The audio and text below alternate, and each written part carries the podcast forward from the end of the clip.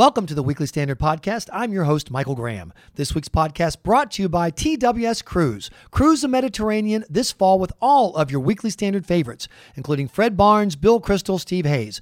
Visit TWS Cruise, the Weekly Standard Cruise, TWSCruise.com. With us now is Fred Barnes. Fred, how's it going? Glad to be here.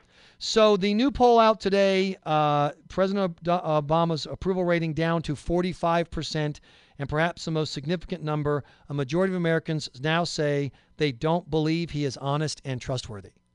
Yeah, no, his poll numbers have cratered, and uh, you know uh, the how many stories did you read, Michael, about uh, from liberal uh, journalists about how well these these uh, scandals aren't hurting the president, his poll numbers are holding up, and and they were up until they weren't, and, now and now they aren't. Uh, look, uh, the president has been uh, weak on Syria.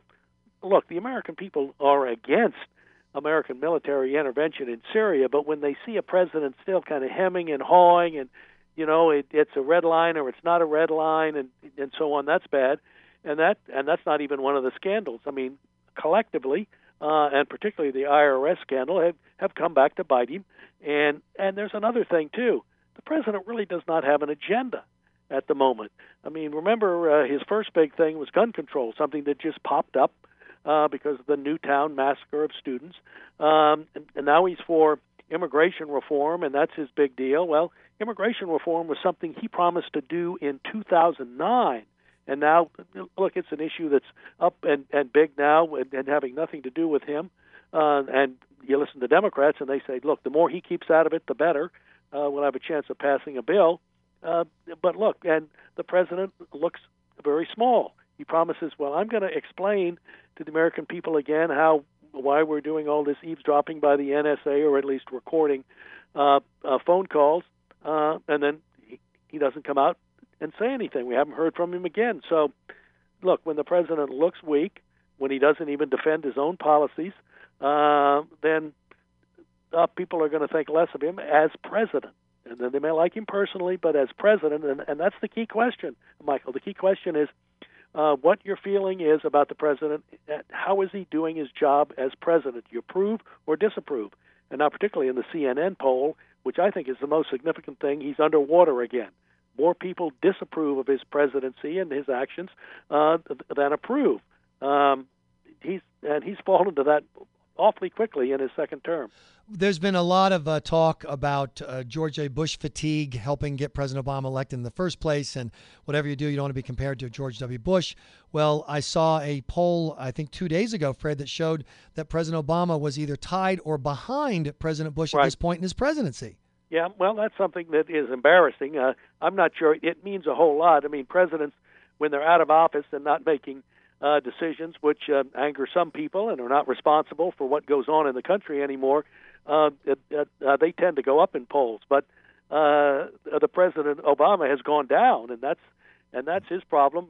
Uh, and and just just that, that does not look good for a president who believes he's historic uh, to be uh, crisscrossing with a, a a Republican president who left with his approval rating less than 30 percent. I mean, President he was uh, President uh, Bush was in Richard Nixon, Jimmy Carter territory when he left office, and now he's more popular than President Obama. So even even granting for the fact that presidents out of office don't uh, have the same problems that presidents in office do, this is still a remarkable uh, thing to happen so soon. Uh, as I say again, so soon in President Obama's 2nd mm-hmm. term. Uh, the uh, your your colleague at the Weekly Standard, Stephen Hayes, had a great column the other day about how the president said he wanted to open this debate on yeah. what our policy right. should be, and then he disappeared. Mm-hmm. We also have this decision, a pretty big decision theoretically, that, to get involved in Syria. Where's the president announcing it? He's not. He sends out some guy I never heard of mm-hmm. to make the announcement. Is this how we're going to operate the United States, where the president's going to basically be kind of like the Wizard of Oz? You know, he's going to be behind the curtain, and we're just going to see whatever images he sends out to handle things, and we won't hear from the guy directly. Well, I I think you've got I don't need to add much to that. I think you've got it uh, pretty correctly. But remember uh, the whole Afghanistan war when the president had his own uh, surge there, a mm-hmm. small one, uh, additional troops sent to Afghanistan. He announced at the same time, you know, when they'd all be coming out.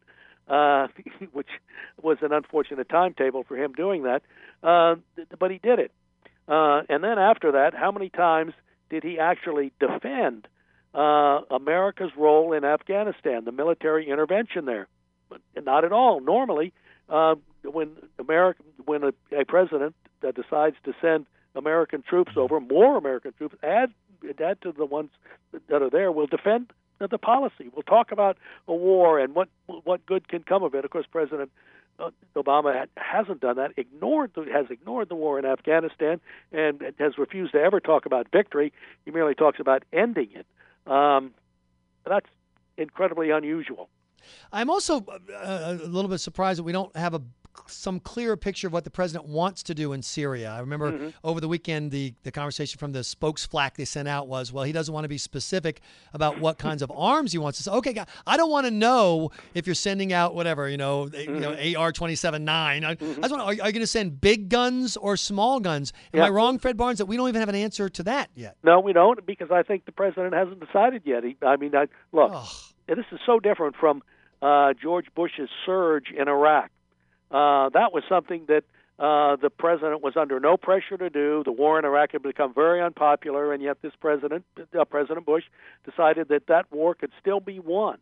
Uh, and and so we had the surge. He sent more troops over there, changed the strategy, uh, and un, under General Petraeus, and the U.S. came out, not with a permanent victory, but certainly a victory at the time.